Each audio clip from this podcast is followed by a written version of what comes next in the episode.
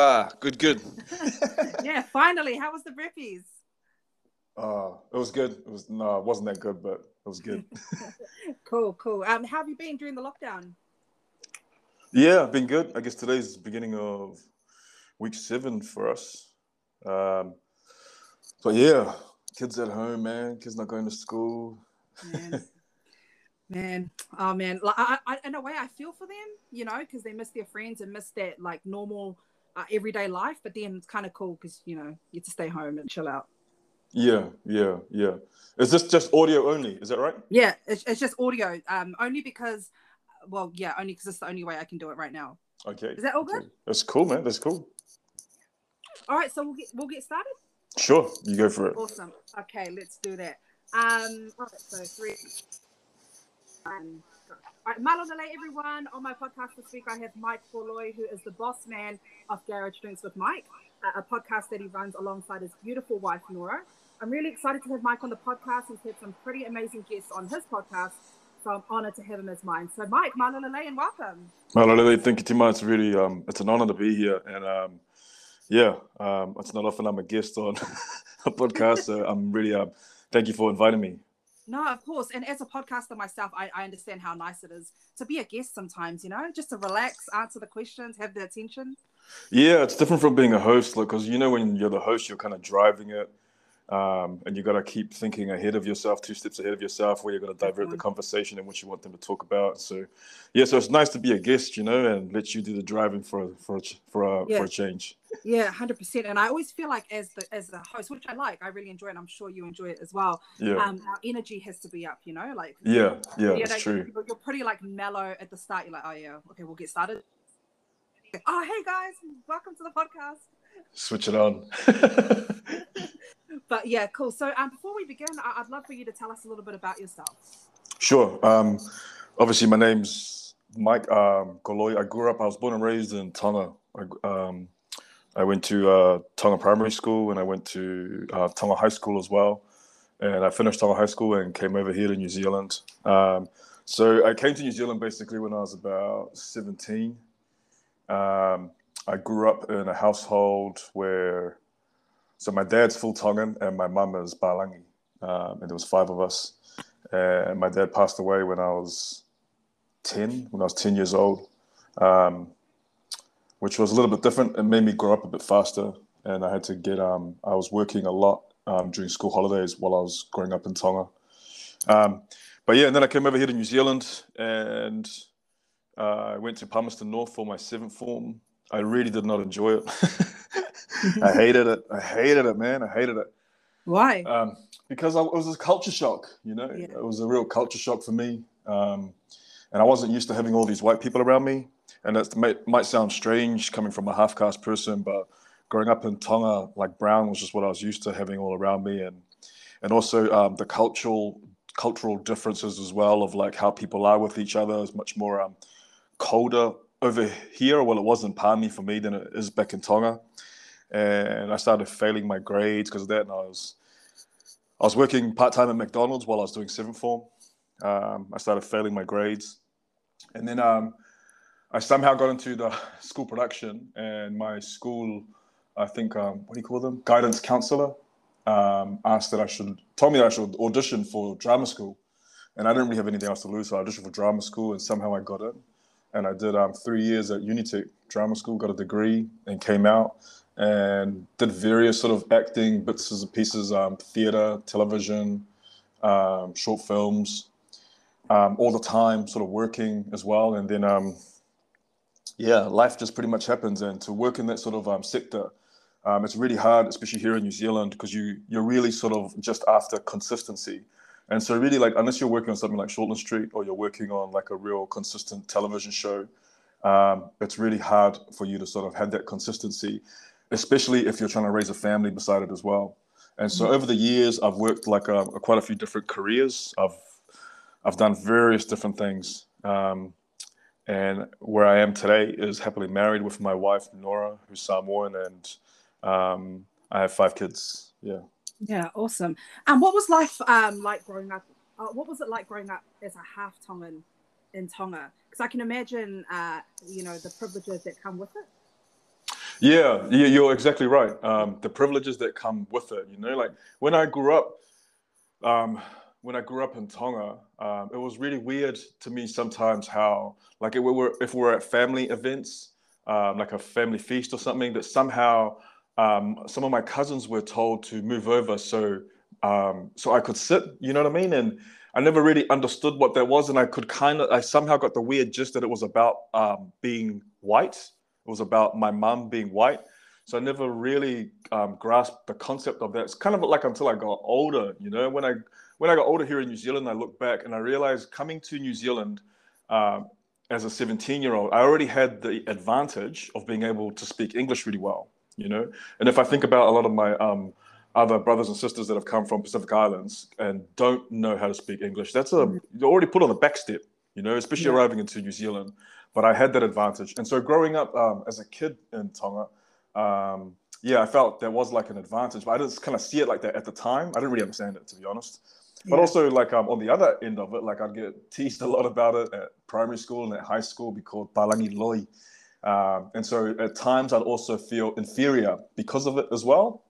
Um, to be honest, as well, like um, you know, working in the acting industry initially, um, I initially did not like um, that I was half caste because I had a, I had a feeling that um, a lot of the roles that I was auditioning for were for full uh, Pacific Islanders you know. And so I always felt like I was at a disadvantage because I didn't look like a full Tongan, you know what I mean? Yeah. And yeah, so it was always kind of weird for me. However, like um, there's a role that I did audition for that when I went to audition for it, I was sure I wouldn't get it because I looked hafekasi, and it was the role of um, Jonah Lomu's dad to play his dad um, in in Jonah. And when I did the audition, I called my agent. I was like, "Man, why am I going up for this? Because I know what the guy looks like in real life. He does not look like me." And my agent was just like, just do the audition. You don't know, they might cast you for something else, one of the rugby players, one of the All Blacks, or something else. So I did it, and I ended up getting the role. And I felt um, I didn't feel at peace about it, you know, because my first um, reaction to it was like, what about the other Tongans, man? What about the other Tongans that are missing out on this, you know? Yeah. Um, however, that particular role, I found out later on when I started to rehearse it, is that that whole role was, uh, was completely all in spoken Tongan okay? And the, that character never speaks any English at all in the whole thing. And I'm real comfortable with my Tongan, real comfortable. But um, some of the other Tongan actors are not necessarily as comfortable with their spoken Tongan or want to speak it in such a public way. Yeah. And so I think that sort of already drove out like a lot of people that would have possibly contended for the role. So there's pros and cons that come with it, but I've learned to just kind of roll with it over the years, you know? Yeah, yeah, true. Now I'm just wondering, were you spared of any? You know how like in island schools, you know, you get you get a good hiding if you play up, or you know, especially in our even in our island families, not just in the islands here in New Zealand, as well. Um, but you know, I find like even with my Afakasi cousins, they were always spared of a few. Like they, they wouldn't get the harder smacks like we did. You know what I mean? Girl, let me tell you. so um, my first year in primary school, um, I averaged like one whack a day. I averaged one that always I'd always expect to hit, be hit once a day from my teacher, and I was a naughty kid, man. Like I would be for like bringing sand into the classroom, um, eating during class. Um, I do um, I do some pretty naughty things. So I always averaged like one whack a day, and that wasn't that was like a whack with a stick, you know, and um, and and that was um, it's a it's a GPS, so it's a government primary school, so it's a really a traditional Tongan primary school. You know, like a lot of some of the other half caste kids or some of the Palangi kids would go to another school, which was an English speaking school, you know, which was kind of specifically designed for them. But I went to like a real Tongan school. And so, yeah, so I got quite used to it. yeah, yeah. I got yeah. real used to it. When I was in fourth form um, at Tonga High School, and at Tonga High School, man, you got beaten up. You got beaten. Um, sometimes every Tuesday and Thursday, they'd separate the assembly. So the boys would have their own assembly, the girls would have their own assembly. And uh, you'd know at those assemblies, those boys' assemblies, that some boys would be caught out, they'd go to the front, and they had done something to one of the prefects, or they had done something over the weekend. They'd just done, they might have done something bad, and and there, there'd be a stick waiting for them, and they'd get like they'd get beaten in front of the rest of all the boys. Mm-hmm. And when yeah, when I was in fourth form, um, we had finished our exams it was the last day of exams, right? and um, it's um, you're not allowed in Tonga to go to your local pool hall. You know where you play pool in town. especially in school uniform. About 15 of us went to the um, to the pool hall in school uniform because it was the last day of exams, you know. You're kind of stupid like that when you're 14. And um, we're playing pool on these about seven tables. We had one guy that was on lookout, and he saw this teacher coming up towards us. And so he called out to the rest of us that a teacher, one of the male teachers was coming. So all of us just dropped down to the floor and while we're on the floor, this guy comes, the teacher comes and he looks into the pool hall and he sees like, you know, seven active tables with pool with balls on them, but no players. Mm. and he knows, he knows it's us. So he just calls out, guys, stand up, man. It's all right. It's just me. I'm not gonna do anything. And so one by one, we get up and stuff. And then this teacher plays with us, like plays pool with us for the next two, three hours. Yeah. The next day, the next day, this note comes around asking, and it's got all our names on it to meet at like um, the Industrial Arts Center at lunchtime. We turn up there. There's all these there's, there's these chairs set out for us. We sit down, and this guy, the same teacher that we played with yesterday, proceeds to go through us one by one. And we got like a yeah man, it was I could not sit for a week. I could not sit for a week. It was real bad because that it was a session that went for about two hours because he'd like do one round, give us one big beating each, sit us down, then he'd lecture us, then go again. And this went on for about like 15 rounds. And there were boys crying in there, uh, oh boys limping out. Yeah. And I couldn't sit for a week. And my mom like wanted to lay a complaint and all that. But I was like, nah, nah. Because none of the other boys would, you know, like complain about it. And then it was the norms. Yeah. And so, yeah. cool. So, what inspired Garage? Sorry, you still there? Can you hear me? Cool. Yeah, I can hear you. Um, what inspired Garage Drinks with Mike? so, like, when I thought about doing a podcast, um, I was like, how am I going to do this? What's my wife going to say? um, and where we where we going to sit it? And um, limited space here at home, and so I just thought about, you know what? Why don't just do it in the garage? And I've had many drinks in the garage, man. Many garages around Auckland. Um, and I thought, what if I just sit it in my garage and just have a guest over, and they can they can drink whatever they choose, whatever they choose, um, and it can be alcoholic, it can be non-alcoholic, whatever they want, and I just sit down with them and just let them go and just guide the conversation, and that's kind of how it is. And it's, it's as simple as that. Garage drinks with Mike. It's literally in my garage. Um, and I just bring someone in. And so a lot of the um, it was a lot of trial by error in the beginning, trying to figure out the technicalities of how microphones and cameras work, and also the sound quality in my garage and how sound bounces around and stuff. And it was all, yeah, a lot of figuring out. But um, that's kind of what inspired it, and that's how I got started. Yeah, yeah, no, that, that's pretty cool. Yeah, who's been your favorite? Asking that question. I love asking that question because it's a hard one, and I know that as podcasters we shouldn't have favorites because everyone that gives us out gives us their time is amazing. But like, who would you say is your is your one of your top guests? We can name top three.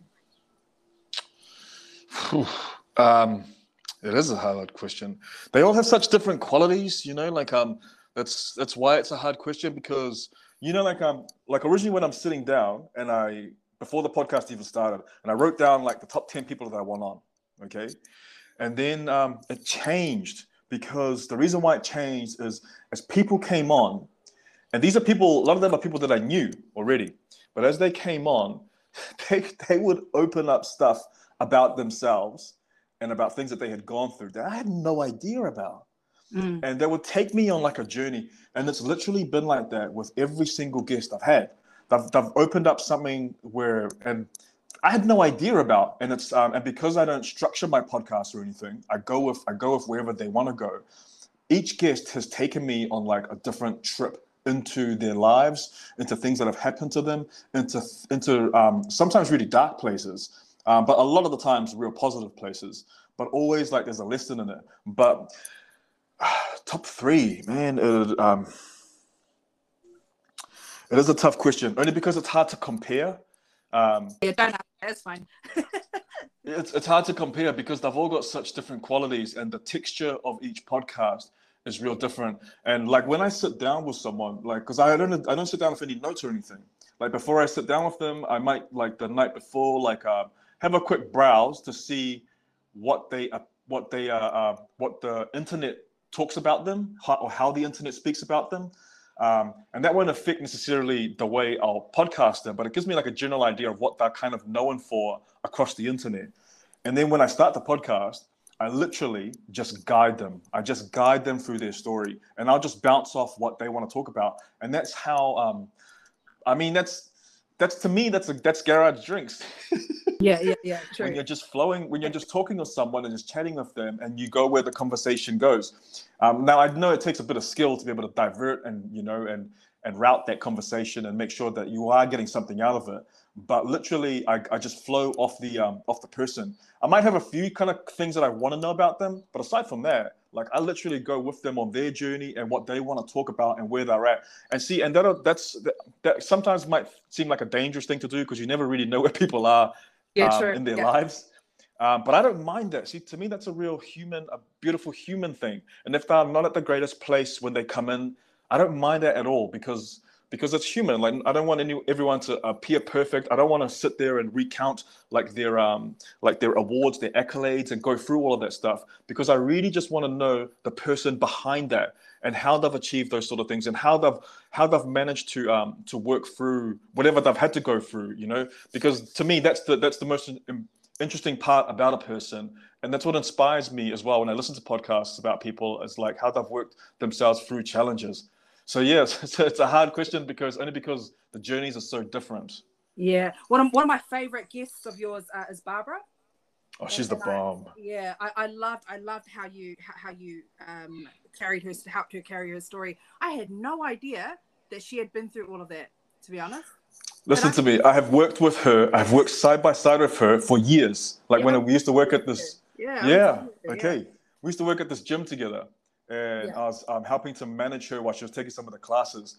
Never a clue about that stuff that happened to her in her childhood and stuff, and, and just the you got really got to give kudos when people bring something to the table mm. and they are prepared to open up and go down that path for you, you know. And I had this I have this conversation with my wife a lot because often I get asked the question like, do you want to relocate the podcast or do you want to put it into a studio or do you want to put it somewhere else? And I've had people offer to do that or sit into a cafe or somewhere else. But my answer is always no, because like um because my garage is so comfortable. Mm. my garage and people feel comfortable. And they um I've, I had one guest sit down, um, sit down with me, and just before she sat down, she said, uh, "Hey, look, I can't talk about anything personal. I hope you understand that." And I was like, "It's cool, it's cool, let's go." And so we sat down. And 20 minutes into it, she starts with the stuff that she's never spoken about before. And so I spoke to her about it. But like the good thing about my podcast is like it's, it's not live or anything. Yeah. And the stuff that she talked about, I wasn't sure how she would feel about that being publicized because she doesn't necessarily ever talk about it. It's too personal. And at the end of it, I asked her, um, "Are you comfortable with that you know, going to air because I can cut it out if you want me to. And she was like, no, no, I think I think it's good. I think it needs to be heard. And I was in a safe enough space that I felt comfortable to talk about it. Yeah. So that's why to me, like even though my garage isn't perfect, it's just the setting and it's the um, ability. It gives people the ability to sort of connect with themselves. If you know what I mean? Yeah, yeah, uh, yeah. yeah. And I, and I was reflecting back on my life when I used to drink her. yeah, Garrett, my, me and my best friend, shout out to my best friend Sione, we were on the project recently last year actually together. Um, but yeah, no, we, we just we had the biggest heart to hearts in the garage. And that's yeah. when, you know those you know when you get drunk to the point where you're like, nah, I love you, bro. Nah, I love you. Nah, I love you. you know. well, I do, I do. But see, like um, the thing about doing a podcast at the garage and people having drinks, they I think they quickly realize once the podcast starts that um, they're not necessarily going to get too wasted on it because they're talking all the time. Yeah. You know, yeah. and hey, and um, I had to trial this before I even launched the podcast. I did a few where I was determined to try and see how much I could drink, like going through it, just to see like how much you really would drink if you were there just to drink. And I literally only got through like about four beers across three hours. Um, and then I was like, okay, I think it's safe enough. I think it's safe enough that we're not going to reveal things that we don't need to reveal on this. Yeah, yeah, no, that's cool. Um, so that's there's a few technical um errors just while, while you're talking, but we'll, I'll do my best to fix that up. But um, good. We'll move on to your acting career. So I absolutely hated you in TNSR. Uh, mm. I feel like I feel like you got what you deserved in the end. Mm. but what was it like shooting a TV series like that? Oh, it was really cool. Like, it was really cool cast um, and really cool crew team to work around as well. Um, and that role, because I got asked to audition for three different roles that were across that series, and that was probably um, my least favorite one to take on. And I suspect um, for other actors that auditioned for it as well, they kind of auditioned for it, hoping they wouldn't get it, um, because originally that role, the way it was written and stuff, is that that guy he's in boxes the whole time, so he's like he's semi-naked the whole time through the whole thing. Yeah. And that's Yeah. a that's a challenge enough as it is. You know what I mean? Because you're always, you know, as an as actors, you're always really aware of your body and stuff and what you look like, especially on screen and so publicly as well. Um, and so I know a lot of other actors were a little bit anxious about that. Um, so when they told me that they wanted me to play that part, I was like, oh man. Um, but it was um, it was an interesting role. I like roles like that because like um, like from the outset and when you watch it and it's when you watch it, it's not a character that you like because he's so uh, manipulative. He's so conniving. He's um, he's everything that I would never. He's, he's a he's a bad guy. He's a, he's a bad guy. He's a nasty piece of work. But if you go to the other side of it, and, and as an artist, to see a role like that, you are given the opportunity to really form that character three dimensionally and really make up the reasons inside your mind why he is the way he is. What happened to him as a child? How does he justify these actions to himself? Because those people, they justify their stuff to themselves. In a weird way, it seems right to them. How does their mind work? And so, as an artist looking at it from that perspective, it's interesting to me. Um, but always from the outside, like if you're looking at that, you that's not the sort of person that you ever want to be around. Um, but yeah, but working on it was was amazing, and um, and Frankie's really cool, and um, it was a great cast, great crew, and it was it was just kind of cool as well to see like um, Pacific Island Stories um, kind of being brought because that was funded I think by Prime Television. Mhm. Um, yeah, for more Pacific Island stories to come, but that's um to me that's the tip of the iceberg. You know, Yeah. it's the tip of the iceberg because um, but you gotta you gotta look at it like this. Like 20 years ago, right? You'd never see that on New Zealand television ever. That wouldn't be funded because they think like, oh no no, it's a minority, it's a minority audience. We're not gonna make a minority show for a minority audience. Where's the money in that? So fast forward 20 years where we are now. So think about it. Where are we gonna be in 20 years from now? You know what I mean? It can only get better. And so um, Tainesar is really cool production. I loved it. Um, just like everything, it's, it's a learning curve as well, and it's step it's stepping stones in the process of like Pacific Island art coming through to the forefront. And so um, Tainesar is um, just another stepping stone for us, I believe. You know, as is Panthers, as is other shows coming out. You know, and 20 years from now, I can only imagine the, the level and um, and the direction that Pacific Island television and stories will be at. Yeah. What's it like having having? Uh, uh, what's it like talk, talking to your wife about the type of role that you? Uh, what was it like telling your wife about that role that you got in City South? Oh, it's easy. My wife is the best, man. Like, um, it's um, yeah, like, um, and I say that. Sorry, can you hear me? Can you- Yeah. Yeah, I say that meaning like um like we're about to start seven weeks of lockdown. You know what I mean? And it, it's not easy being on lockdown with a lot of kids and you're stuck in this place. But I wouldn't want to do lockdown with anyone else. Um, now, f- my wife is also an actress in the industry. She already knows. She knew knows Frankie. They'd already done a show together, so she knows who Frankie is, and and they're friends as well. Um, so that kind of helped. Um, it's hard because like um it's I, I think that probably the hardest thing to explain is like because she works in the industry as well when roles like that pop up um, it's not so much about i guess for, you know if you're looking at it from the outside it's that um, i'm like i'm making out with a, another girl on screen okay Yeah. but from the inside it's work it's money to us and it's um, and that's you technically separate yourself and you get the job done and it pays bills and it feeds kids Yeah. and but um, you can only do that though if you have a really strong foundation with your partner. If you have a real, um, you know, you got each other's backs through thick and thin. You know where each other's hearts are at. You know where your minds are at. You can back each other no matter what. And I'm lucky to have that. You know, I, I understand that it's. And it may or may not be a rare thing. To me, it's just something that I really, it's probably the thing that I value the most. It's the thing that keeps my family together, Tima. You know, Yeah. the, the thing that between me and my wife none of my family works. None of the stuff around us works if we don't work together. Yeah. Yeah. And so it's something that I um I'm real I don't know if possessive is the right word about it, but I'm real um I hold it really close to myself as is something that always guides me through as well. I go through a lot of um, not perfect. I go through a lot of tough times as well in my mind. I struggle sometimes with things that are happening around me. I struggle sometimes as a father. I struggle, you know, sometimes with my career. Um, I struggle to solve situations that I can't solve. Uh, but always like I've got I got someone beside me that I can always talk to about, and she'll um, she'll tell me what she reckons, and she knows me pretty pretty well as well. But knowing that I've got someone so strong in my corner always kind of guides me through life. Yeah. how long have you been together, and or how long have you been married, and and how did you guys meet? We've been married for six years, uh, but we've known each other for about 11, 12 years. Yeah, so you met in, in, uh, in the acting industry? Yeah, yeah. She was coming through. She was just out in drama school. I had just left, but I saw her in a theater show there. And um, we've been friends for many years because, you know, as you can imagine, the Pacific Island acting community is not that big.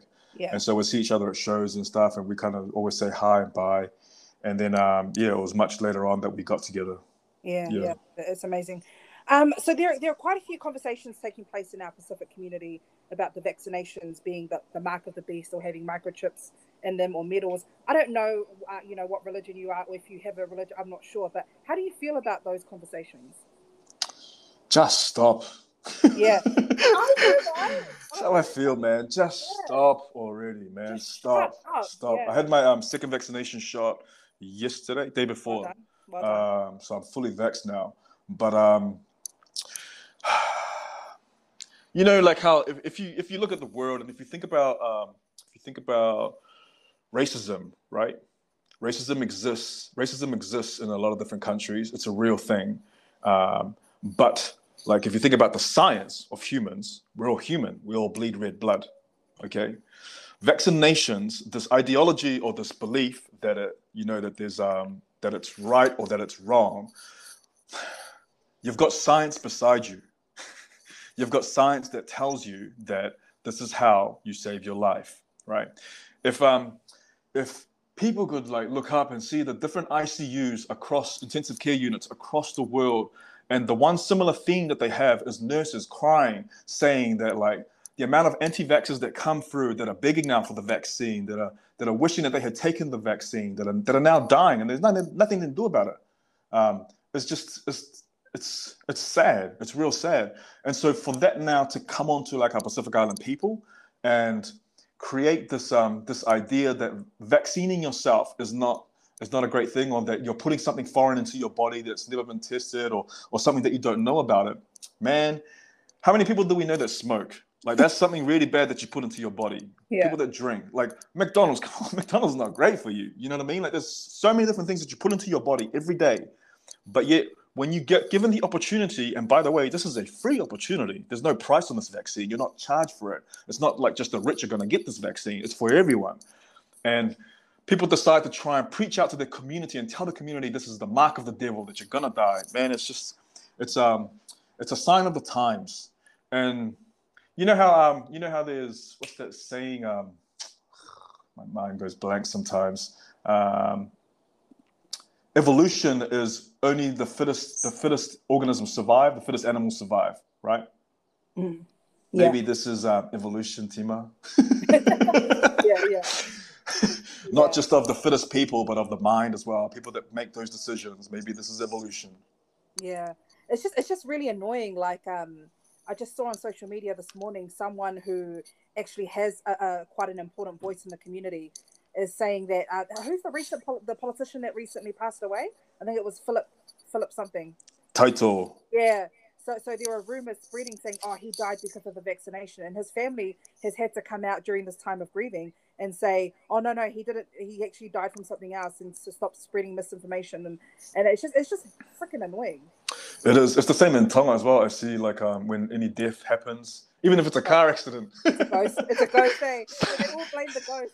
Yeah, yes, but somehow they're blamed for being um, for being vaccinated, or that um, the vaccination helped helped um, help kill them. And yeah, it's it's a really sad thing to watch. Sometimes feel helpless about it because because it's um, it happens around you, and some people are really staunchly against it. Um, but I will say this though, I will say that like you know the way not just the New Zealand government is moving, but like the rest of the world is moving is if you are unvaxxed, um, like your chances of work and travel and movement around and stuff is getting more and more restricted. You know what I mean? And it's one of the big reasons why those Melbourne riots are happening. Um, because those, some of those people are really staunchly against it, and now those riots have turned into something completely different. Right. But like, um, here, here's a good example: um, South Pacific Pictures, who run Shortland Street, and Shortland Street is probably the only production that can film during level three, have just put out an announcement across the whole industry that unless you are vaccinated, you cannot work for us. You cannot work on any of our productions, and that makes sense. But see, but then you'll have like if there's actors that are unvaxxed, you know, like they haven't got the opportunity and to work with them, and and so bit by bit, bit by bit, like more and more, if you're unvaxxed, you're gonna it's gonna be harder for you. It's gonna be harder to have job opportunities. It's gonna be harder to travel. Um, and there's going to be more and more restrictions about where you're allowed into public access or, or different areas that you're allowed into or not. Yeah, man. So we got a text message from our local GPs. Um, also for our local GPs, uh, well, not really our local because we're not in Otara, but um, our, our doctors South Seas. So they are hosting like a family event just in Manukau on Saturday. And yes. so every everyone that turns up to vaccinate, they get a food parcel and a fifty dollar petrol voucher. So they're wow. really making it easy. Well, not easy, but they're making it uh, more enjoyable. Uh, incentivizing it. Yeah. Yeah, yeah, yeah, yeah. So pretty. But speaking of vaccinations and and that uh, once the borders open, which hopefully soon, where will you be heading to? I want to um the Pacific. Like I really miss being in Tonga. I really want to head over to Tonga. Um, probably Tonga and Samoa. It'd be the Pacific Islands, but they're much more stricter with um, who they let in. Um, Tonga has a really, really high vaccination rate, and they were vaccination they were vaccinating quite a while ago. However, they're so strict. Uh, I think at the moment their borders are closed till March next year. They've always been quite. They haven't had a single case over there yet. Um, and yes, it all depends on when that clears up for them and when they start to relax their um, their border p- control. Yeah, yeah, no, that's cool. And um, it's Mental Health Week this week. Uh, so, oh, and, and uh, before I ask you that question, I wanted, I wanted, I wanted to ask you this question here. Sure. Um, do you have any advice for anyone who uh, wants to go through drama school? Because you know, with Islanders, um, I don't know, but in my generation, well, amongst my friends, we all went to university because our parents were like, "You need to be educated and you need to be in a career that's going to pay the bills and whatnot." Um, you know, how would you, I guess, support a person that wants to go through drama school and not go through university or not go through those traditional career mm. pathways that our parents encourage us to go through. Don't do it now. uh, I would say, um, no, it's definitely it's definitely valid, and you have to express yourself, and sometimes you have to try different things, and who, who knows, man, you might be the next the next big thing that comes out of New Zealand. Mm. Um, but it is it's a it's a harder career. Um, but definitely something like um, definitely something to really like if you want to give it a go, give it a damn good go. Like before you before you're like tied down with like children or you know or you're into like a secure relationship, like give it a really good go. Um, and the way to do that is like start auditioning for things, or if not, even just start contacting like your local agencies, your um, because you'll have local acting agencies across. There's like about five main ones in Auckland. Um, but you want to get yourself an agent, and then your agent starts putting you forward for auditions. Um, but yeah, go for it. you have you have in this life. This life is too short. You have to go for your dreams at some point. You have to yeah. like give it give it a go. You know, and if it doesn't work out, it doesn't work out. That's cool. You can you can try something else. I've tried so many different things. Yeah. Um, but yeah, but if that's where your heart is set, then go for it you know and sometimes it's harder for for people that are not in the most supportive situations where their parents like really disagree with it um, but then that's a that's another lesson as well like i'm a parent and i know as well like if my child came to me and said like dad i really really want to do this i'd be like let's do it then you know oh, like let's go on it together because parents can't be as closed-minded about like suppressing that because every time you suppress your child from something or something that you think is um, is going to lead them on a on a path that is not going to really set them up financially secure. That's cool and everything in your eyes, but in their eyes, it's it's that you are shunting their dreams. You're trying to you're trying to stop their dreams, and sometimes um, sometimes people and children as well, teenagers have to learn their own path. Um, I always I, I always tell myself and my wife as well, like you know, because we're raising kids, but to a degree, are we raising our babies? If you know what I mean, like I really, I mean, I really think that we're raising these children to become like um, real positive contributors to their communities. I want to raise people that that contribute in a positive way to whatever community they're in. And so to a, um, at some point, I'm going to have to let go of them. So they're not my babies anymore because they'll have their own their own trials and tribulations to go through, their own journeys, their own things will happen to them, and they'll have to figure things out. And so, yeah, so at some point, you gotta you got, you gotta like um cut off the umbilical cord and not see them as your babies anymore, but realize that these are real adults that will have their own families and will live in their own houses and buy their own houses and yeah. make their own decisions. And it's such a important thing as well for the way that Pacific Islander communities move forward is helping families evolve into becoming independent and understanding how to raise their own children. Because too often, too often, like you know, there'll be a lot of um. It's cool to like live with your parents and stuff to a point. You know what I mean? Like to a point, you have to be able to like um stand on your own two feet, be able to pay pay your bills and find your own way in the world. Yeah, yeah, hundred percent. No, that's cool. Um, so it's Mental Health Week this week, which is cool. Um, so do you have any uplifting words for people out there, or, or men, men out there? Sure. Um, sometimes it's not easy being a man. Sometimes it's not easy having to feel like you feel like sometimes there's a lot of pressure on you to like make decisions, or sometimes you haven't been raised with the um, with the right or been in the right situation. Um, let me start that again. That's all good. We can edit this. That's all good. sometimes for men, it's not easy being men because I know there's a lot of pressure that gets put on your shoulders, especially if you're leading a household um, and you need to make the right decisions about things. And sometimes as well, it's really hard. The thing that's been the hardest for me is knowing when to ask for help. Now, I know Mental Health Week, everyone puts up posts on their social media and stuff. You know, I'm here, just ask. If you need anybody to talk to, I'm always here, just ask. But to actually open your mouth and ask, talk to someone and go, hey man, I'm I'm feeling kind of like this, or I feel kind of I feel kind of down about this, and I don't know what's going on.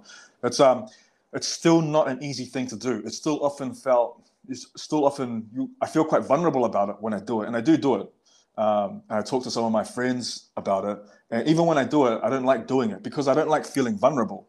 So this is like one of the biggest things that pushes back against mental health, and this is one of the still one of the biggest things that um, that where men still feel stuck inside their minds and it just swirls inside their head and they think they're the only one that's in that situation. Trust me, you are not. Whatever it is that you go through, other men are going through it as well. Uh, whatever it is that you think that you're the only person that's going through it, or you think you might be going through like an embarrassing situation, you're not. You're going through, other people have gone through the same thing or are going through the same thing around you as well. Um, asking for help asking for help man is so important you have to learn to have that ability to like realize when it gets to a certain point that you can't handle anymore just ask man. Just ask for help. Ask to talk to someone ask to have a beer with someone or just ask to like quickly catch up or i just need to talk about this. Just get it off your chest because the first step is getting the problem out there. Yeah. Once you get it out there and it like gets echoed back to you and then you or even once you talk about it see this is the thing about how people go to counselors. Once you talk about it and you hear the problem out loud it doesn't become so big. All of a sudden, it's, it's kind of diminished. Now, it still might be quite big in your mind, but then when you bounce it off someone else and they give you ideas about it, or they or what they reflect back on you, um, they might give you like small solutions or small ideas of how to overcome it. Then already it's a problem shared. You know what I mean? It's not a single problem that you're holding on to yourself. It's a problem shared. Um, I go through times, man, when I find it I find it a bit hard and I, I feel challenged. Uh, but I also know as well, like, um, see, for me, I have a different outlet. I train quite a bit, and that's my kind of my um, my mental stability when I when I'm training. And I'll just train in my garage. Um, but once I've finished training, I know that I'm a calmer person, and I've kind of found my center again. Um, that's just me. People have different ways of like finding their center. People meditate, people pray, uh, go for walks. Um, there's different ways of doing it. But if you can find what works for you, and if you practice it regularly um, and if you start to like it'll start to just build you as a better person and build your core up to be able to handle whatever problems the world's going to throw at you because the world's going to throw different problems at you every day 100% 100% i agree and no, i just just just i love that sure. it made me think of um, an incident that i had so i had uh, i was going through a hard time maybe in march this year and i was i kept it with me like i didn't want to burden my friends and then when I caught up with one of my really good friends, uh, we caught up at a cafe. And then I just I was telling her about it, and then she was like, "Then don't do it." And I was like, "Oh, it was like it was just such a simple solution." It's like, "Well, then don't." And I was like, "Oh, true." you know. And this whole time, I've been sitting here like, you know, going mental with this problem that I thought was a huge problem, and, and it really wasn't. So, now, nah, thank you for sharing that, bro. I really appreciate it. I'll tell you. I'll tell you one more story that's real similar yeah. to that. I was on my um. This is about. This is about nine. I think it's nine or eight years ago. I was on my way to work, and I was working in the city. I was stuck in traffic, and I was like, man, I'm gonna be late again. And I, was, I didn't like this job, and I called my wife and I was talking to her. I was like, man, I'm sick of this. You know, like I'm sick of being stuck in traffic, and I'm sick of this job. And and she just goes, then go home. And I was like, what do you mean? And she was like, well, figure it out. Like you're passionate about something else. At the time, I think I was passionate about being a trainer. And she was like, you're passionate about something else, and you have a strong enough drive to like try and build something off that. If you don't want to go to work, go home. And I was like, what? Because you know, we had a family. Mm, yeah. we got bills to pay. But I took the next I took the next turn off the motorway, headed back south. And just doing that simple thing that day and knowing that she said that to me, like um, really firstly it really, really reinforced that she really believed in me. But secondly, it was like the smallest thing that I had done that really started me to invest in me and my ability and what I could put out there and, and to depend on that. You know what I mean? So it's often, sometimes, yeah, it's, it's that same thing. Someone just has to say the smallest thing, and it like it sparks, it sparks a fire, and you're like, yeah, yeah, I, I can do this, I can do this, I got this, and yeah. I love that. Wow, that's wifey goals, man. always supporting your husband. it is. You know, like, um, no, I don't want to talk about my personal life, but that's pretty. That's pretty amazing. Um, but that's that's really cool. I really appreciate. It. We'll come to almost at the end of our podcast. Is there anything else you'd like to share? Uh, you know, you're such a great talker. Um, I've loved having you on the podcast, but is there anything else you'd like to like to share? I never think I'm a great talker, eh? like no, you're the man. I, I, I, you've been doing all the work. I've just been sitting here like I don't even have to hype you up, bro. You got it. um, no, I, I'm. I feel pretty. Um, I feel pretty. I feel pretty exhausted by this lockdown, yeah. and I know. Um, I know it might sound weird hearing it because you're just at home but I feel really drained by it. I feel like um, I feel exhausted. Like I can go through my day.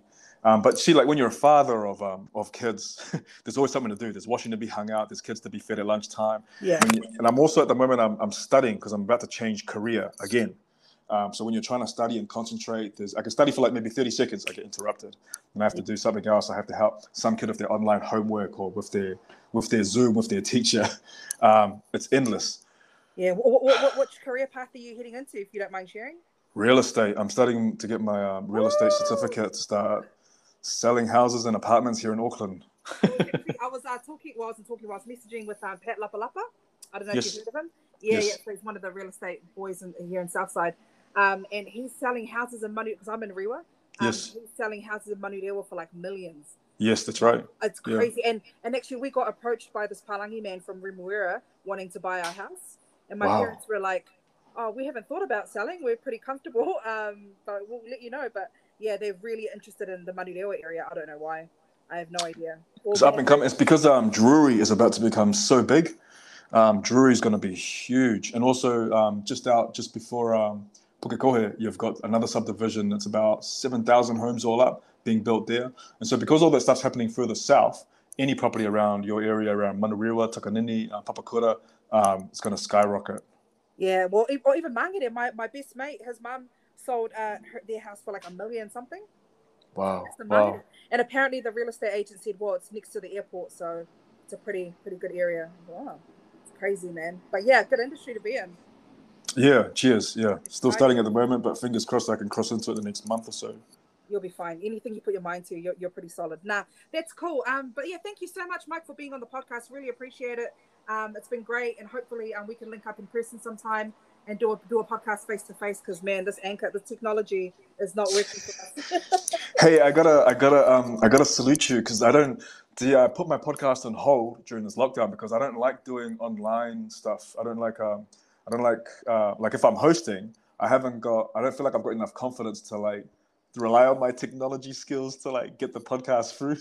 yeah, yeah, yeah. So I salute you for like being able to put the stuff together, especially during lockdown and when, not, when we're not face to face. But definitely, um, yeah, when we come back into like level one or level two, I'd love to have you on my podcast as a guest because I'm sure you've got you got a whole lot of stuff that you talk about that's um, um I'm really impressed with because firstly, like you come across really intellectual, um, and I don't know whether I don't know whether you're putting it on.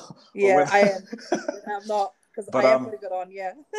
Because I definitely don't see myself as someone that's much of an intellectual or um, or anyone that's you know like highly educated or anything. I just I kind of see myself as someone that just kind of flies by the seat of their pants yeah, most yeah. of the time, and so that's why I sort of I prefer to do stuff face to face because I read people's um, body reactions and stuff easier than I than I can think about what they're talking about. yeah, yeah, yeah, yeah. No, no, no. But just going back to yeah, I, I am putting. I am a college grad. Like I've been, been got my degree and everything. But no, I'm nowhere near as cool as people like uh, some of these other academics. Man, they're pretty solid. So yeah, yeah. But now that's cool, bro. So I really appreciate it. Um, enjoy the rest of your week, and yeah, and all the best of your studies. Thank you so much for having me on. Like I really appreciate it. i am really honored that you'd have me on as a guest. So no, no, thank you. All right, thanks, bro. Take care. Okay, cheers. Bye bye.